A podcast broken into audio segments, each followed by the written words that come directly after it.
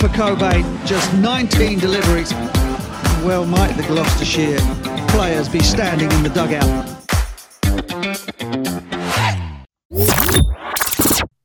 Hello and welcome to Sticky Wicket, the only podcast that thinks Surrey players have the best haircuts, haircuts in all of cricket. Today we have another fantastic episode for you guys. As usual, I'm joined by my multi-award winning co-host Dom Allen. How are you, Dom? Um, you didn't need to say that. That that's just that makes me look like I've written the script and put that in. Toby, that was all. I'm good. I'm really excited for today. Yeah, and, and today we're, we're really lucky enough. We've got a fantastic interview with Gloucester cricketing hero Ian Cockbain, one of the best batsmen in T20 cricket. How are you, Ian? Yeah, very well. Thanks, guys. Thanks for having me on. Oh, we're so excited, and it's great to have you on. I've been lucky enough to see Ian score so many runs down at the county ground. We have so many questions about what it's like to actually be a professional cricketer, but we've got to start with the URN Super Over. It's a bit of a tradition. It's six quickfire questions, Ian, and we need some six uh, quickfire answers. Toby, are you ready? I am ready. We'll get, get on it. So, first question, Ian. Which athlete from any other sport would you like to see play cricket? Oh, I guess Usain Bolt. I reckon he could bowl pretty quick. Would you like to face him out of interest? Oh, it'd be nice to say that you faced him, wouldn't it? Yeah. A Lord's Test five foot or a Lord's Test 100? Oh, I've got to be 100. Yeah. No, that makes sense. That's a batsman. Um, what has been your favourite match you've seen live or on TV? Oh, geez, that's a good one. Um, I don't know if I can give you a quick fire question, uh, quick fire answer for that one.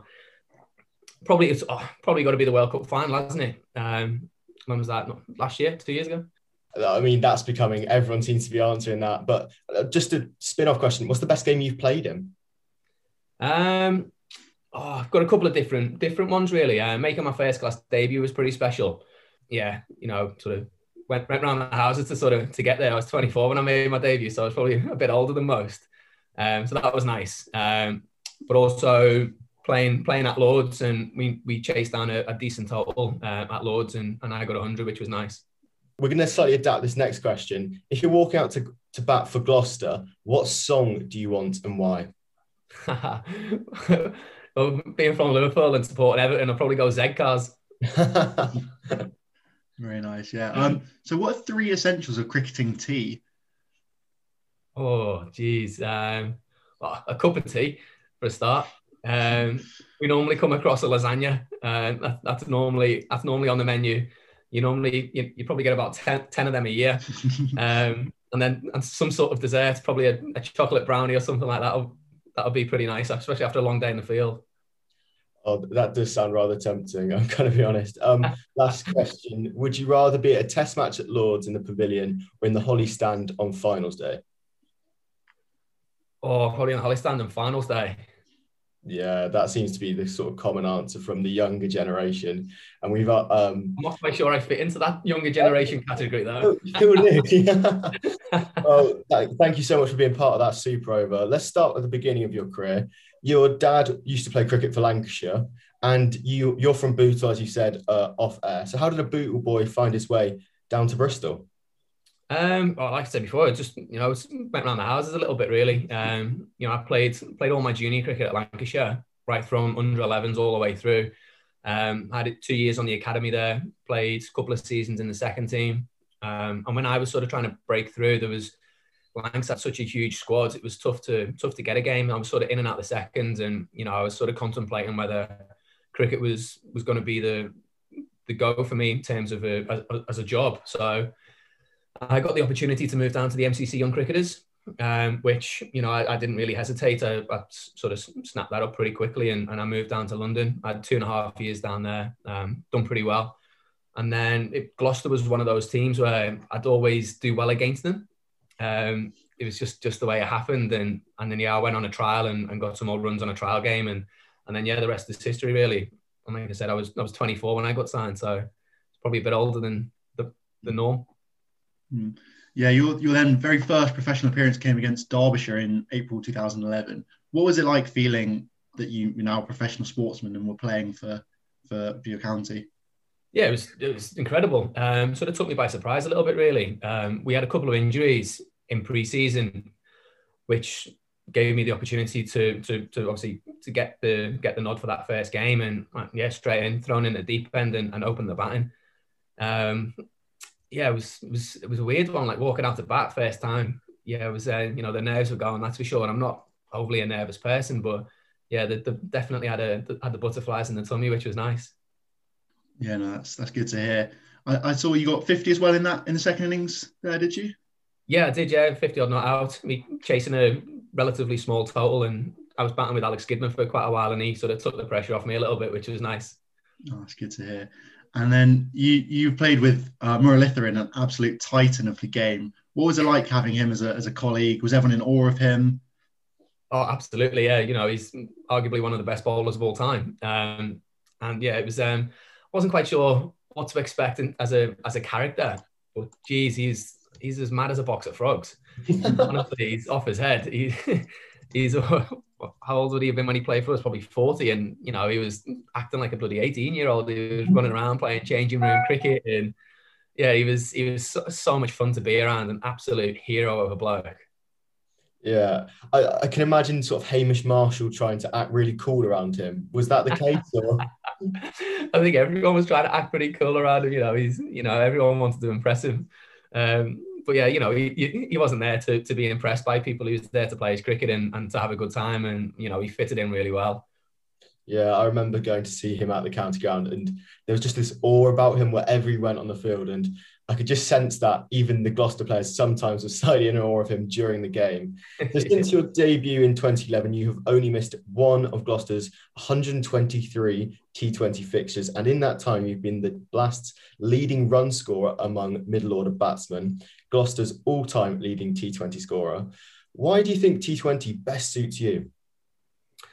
Um, I don't know really. It was um, you know, I'd, I'd, always liked playing T20 growing up, but you know, we played played a lot of it as youngsters, um, and then didn't really play a great deal of it at, at club cricket. We played, you know, the odd game here and there and what have you, but our club cricket, we played a lot of 45 over games, you know, so I sort of got the I sort of got the feeling of, of how to chase, well, how to how to set up an innings, um, chasing in one day cricket, um, you know, different scenarios and, and what have you. And, you know, it's just the way I play. I'm pretty aggressive player and, you know, not a bad ball striker. So, you know, that sort of sort of took over a little bit and, you know, I, I really enjoyed it and I just, I loved playing in front of the bigger crowds and, you know, it's just one of those things that sort of clicked for me and I worked out my game and, you know, pretty, pretty quickly, to be honest. Um, and yeah, it was just one of those things that just sort of got a bit of momentum and, and yeah, things just sort of kept going pretty well.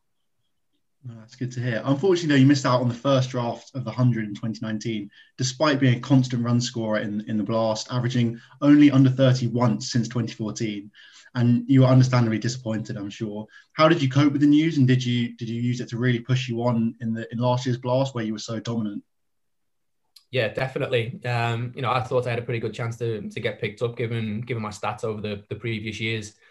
Um, so yeah, I actually I actually watched the draft uh, live at home, and you know, as the the picks are coming out and your, you know your name doesn't crop up, it was I was starting to get a bit more anxious as as the as the names kept coming out of the hat, and then I was just you know, and then it sort of dawned on me that you know I hadn't been picked up, and I was yeah, I was it was a very very tough pill to swallow, um, you know, but the my type of character, I guess, is you know I saw that as a bit of a a bit of a kick up the bum and sort of give me a give me a renewed renewed bit of like fire in my belly to to keep pushing forward. You know, I got a I sort of done a bit of research and got a bit of feedback from the coaches of, of why I wasn't selected, and you know, it, that sort of it gave me a, a big motivation to to push forward going into last year's blast.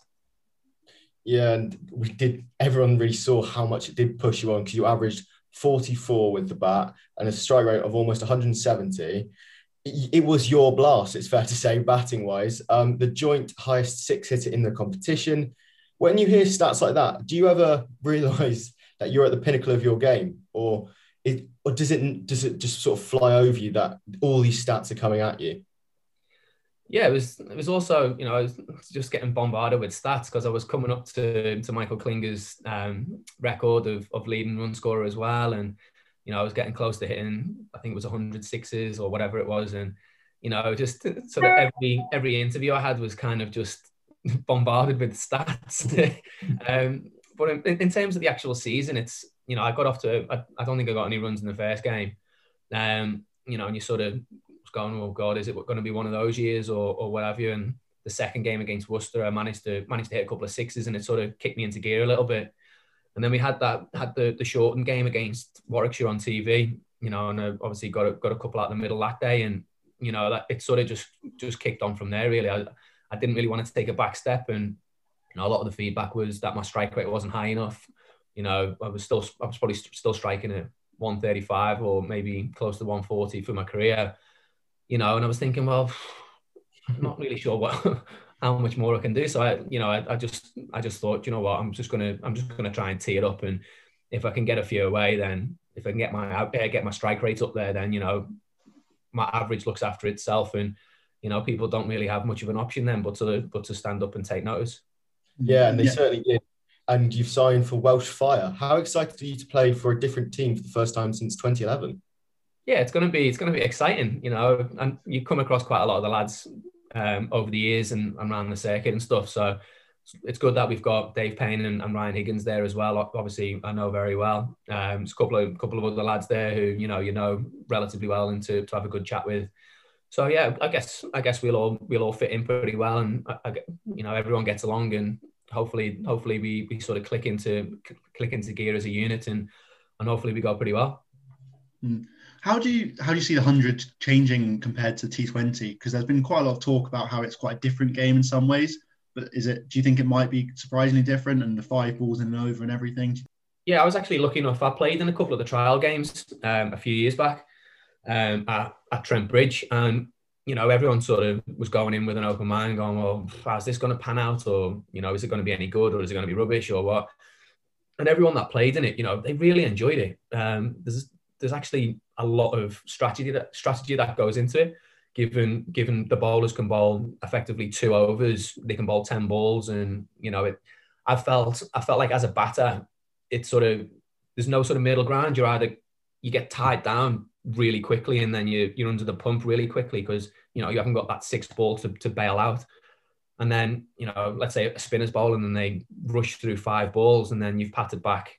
You know, you've patted back three dots out of five, and then all of a sudden they're bowling again. They're bowling the next five balls, and you're like, oh god, like you feel like you lose, you know, you lose 10 balls of the game like in an instant.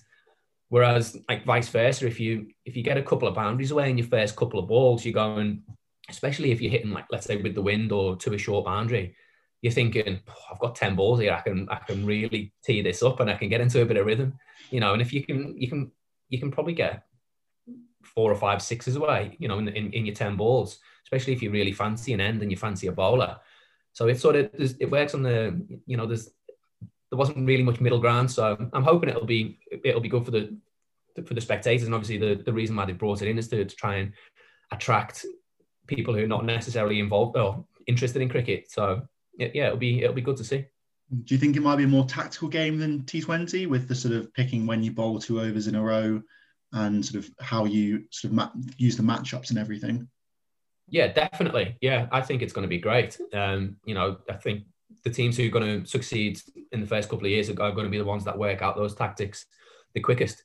Um, I think once you know, once everybody sort of gets on the same same board and, and, and realizes what uh, what the crack is, then you know, then there'll be different different nuances, I guess, in in in tactics and, and what have you. And you know, people could start thinking outside the box or or whatever. But yeah, it's going to be interesting to see how people approach it. Yeah, I know. Me and Dom were really looking forward to it as well. So it should be should be a good summer ahead. This this is URN. Enormous from Cockbain. Everything he touches turns to gold. It's six six.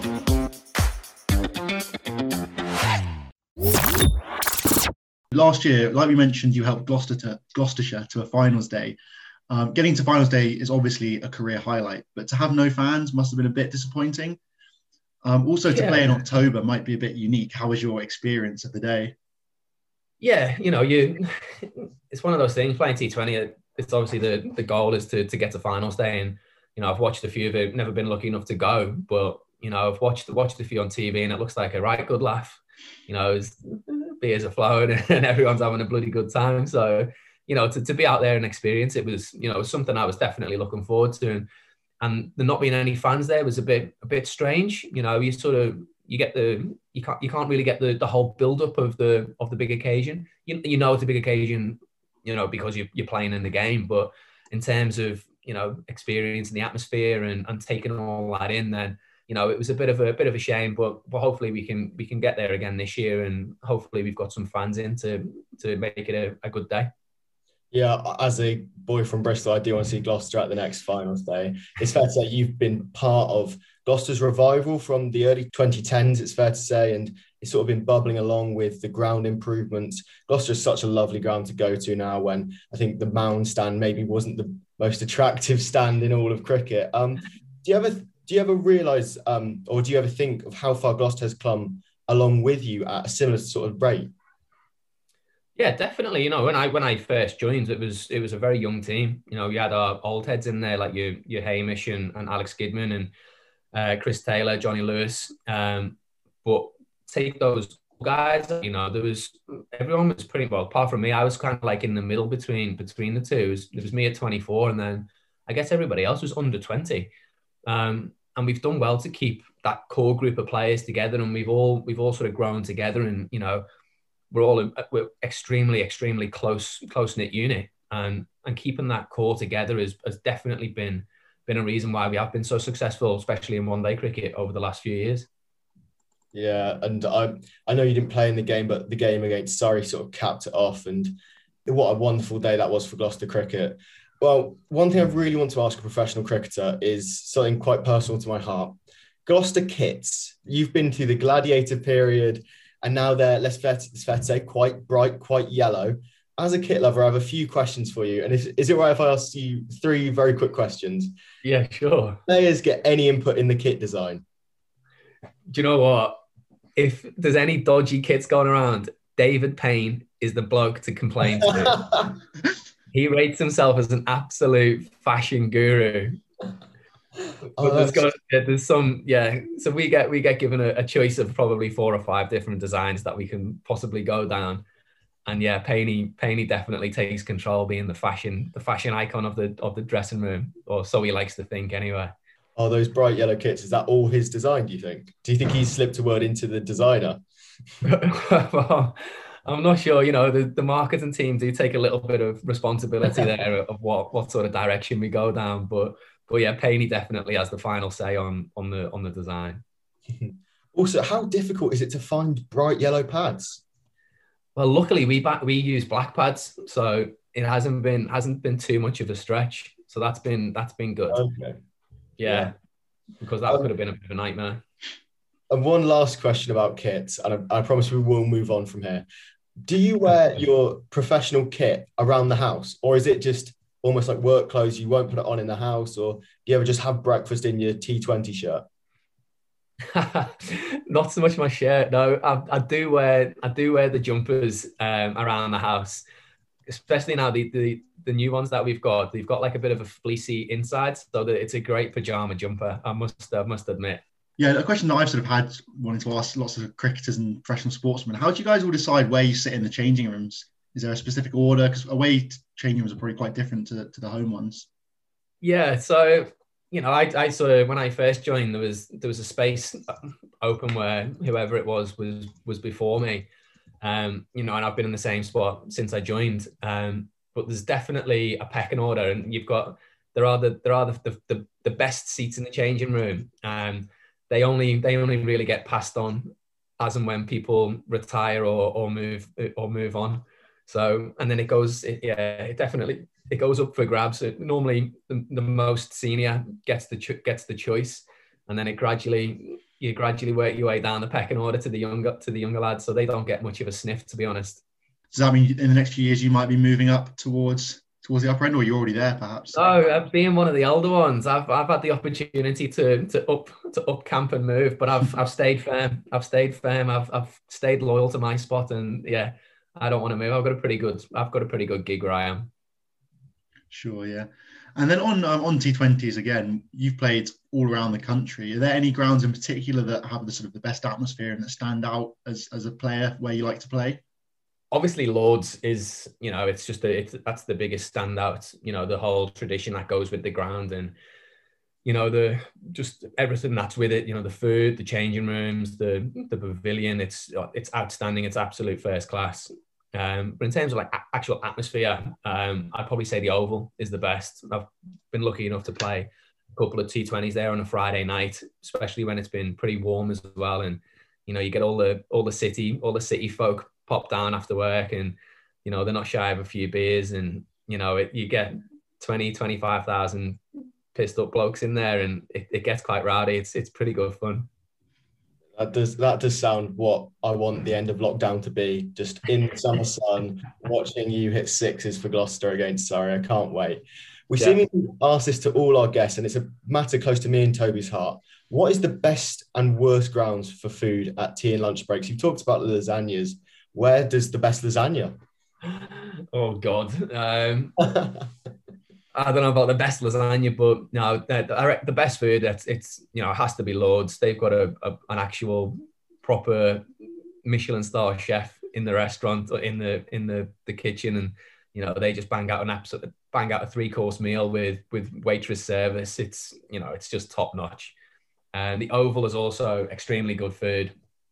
Um, and then the worst worst food, it's a it's a toss up. There's a couple of there's a couple of dodgy joints that you don't really want to get you don't want to be 12 man, that's for sure. And you're looking forward to your lunch.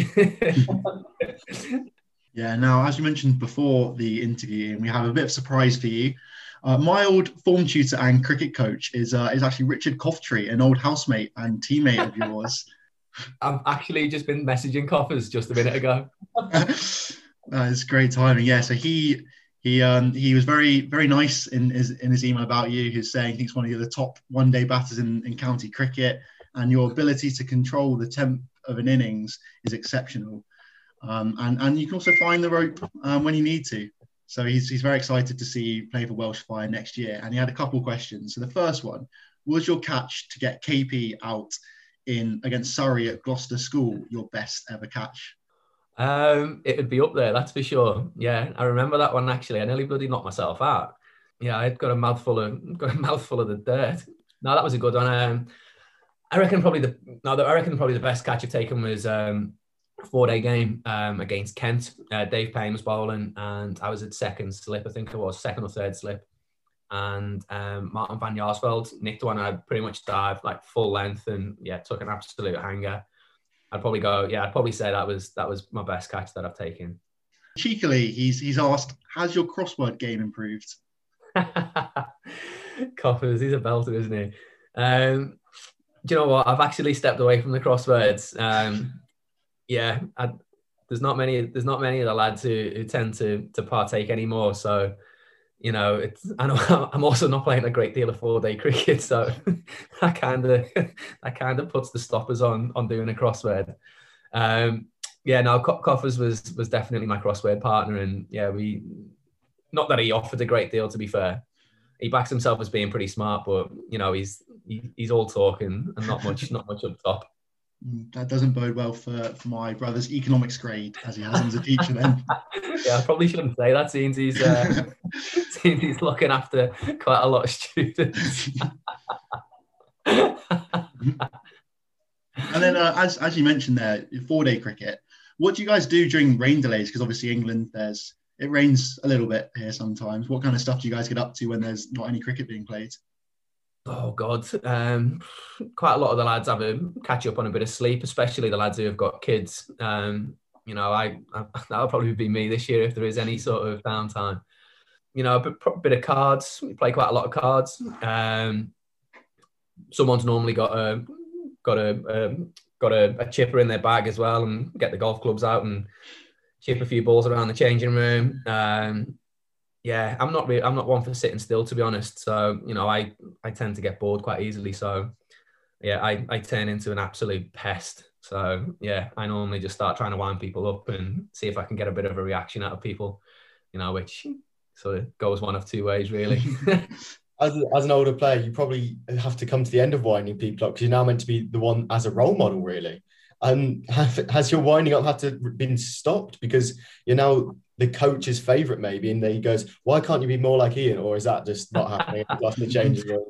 Oh, there's a time and a place, you know, when when the young lads need a, a bit of a talking to, and I'm, I'm quite happy to give them a bit of a talking to and, and tell them to wind the neck in. But you know, it's all good fun, and you know, you've got to pass the time somehow. You you you spend that much time together, you know, you need to have a bit of a laugh and a bit of a joke at some time. One last question in, and we're really grateful for your time, and we won't keep you much longer. What tip would you give a young Ian Cockbain just before he stepped out on the pitch against Derby for his debut? Oh God, um, I probably say don't take it so seriously. Um, you know, I used to beat myself up quite a lot about about my performance and whether that was a, a good or bad thing, I'd, you know, who knows. Um, but yeah, going back, I'd probably say just sort of chill out a little bit more and, and stick to stick to your game and, and stick to to what you what you do best. You know, don't don't go searching for for things that might not necessarily be there. Yeah, that's that's piece of advice that could go to seemingly every work to every piece of uh, assessments we do at university, and that's quite a nice way to end it. And Ian, thank you so much coming on. You've been an absolute delight to talk to. Um, I can't wait to see you in Bristol hitting sixes for Gloucester, hopefully against Somerset. This has been Sticky Wickets. You can get us on Instagram and Twitter. Thanks again, Ian, and go well. No, thanks, guys. Thanks very much for having me on. It was good fun. This is URN. 50 up for Cockbain, just 19 deliveries well might the Gloucestershire players be standing in the dugout.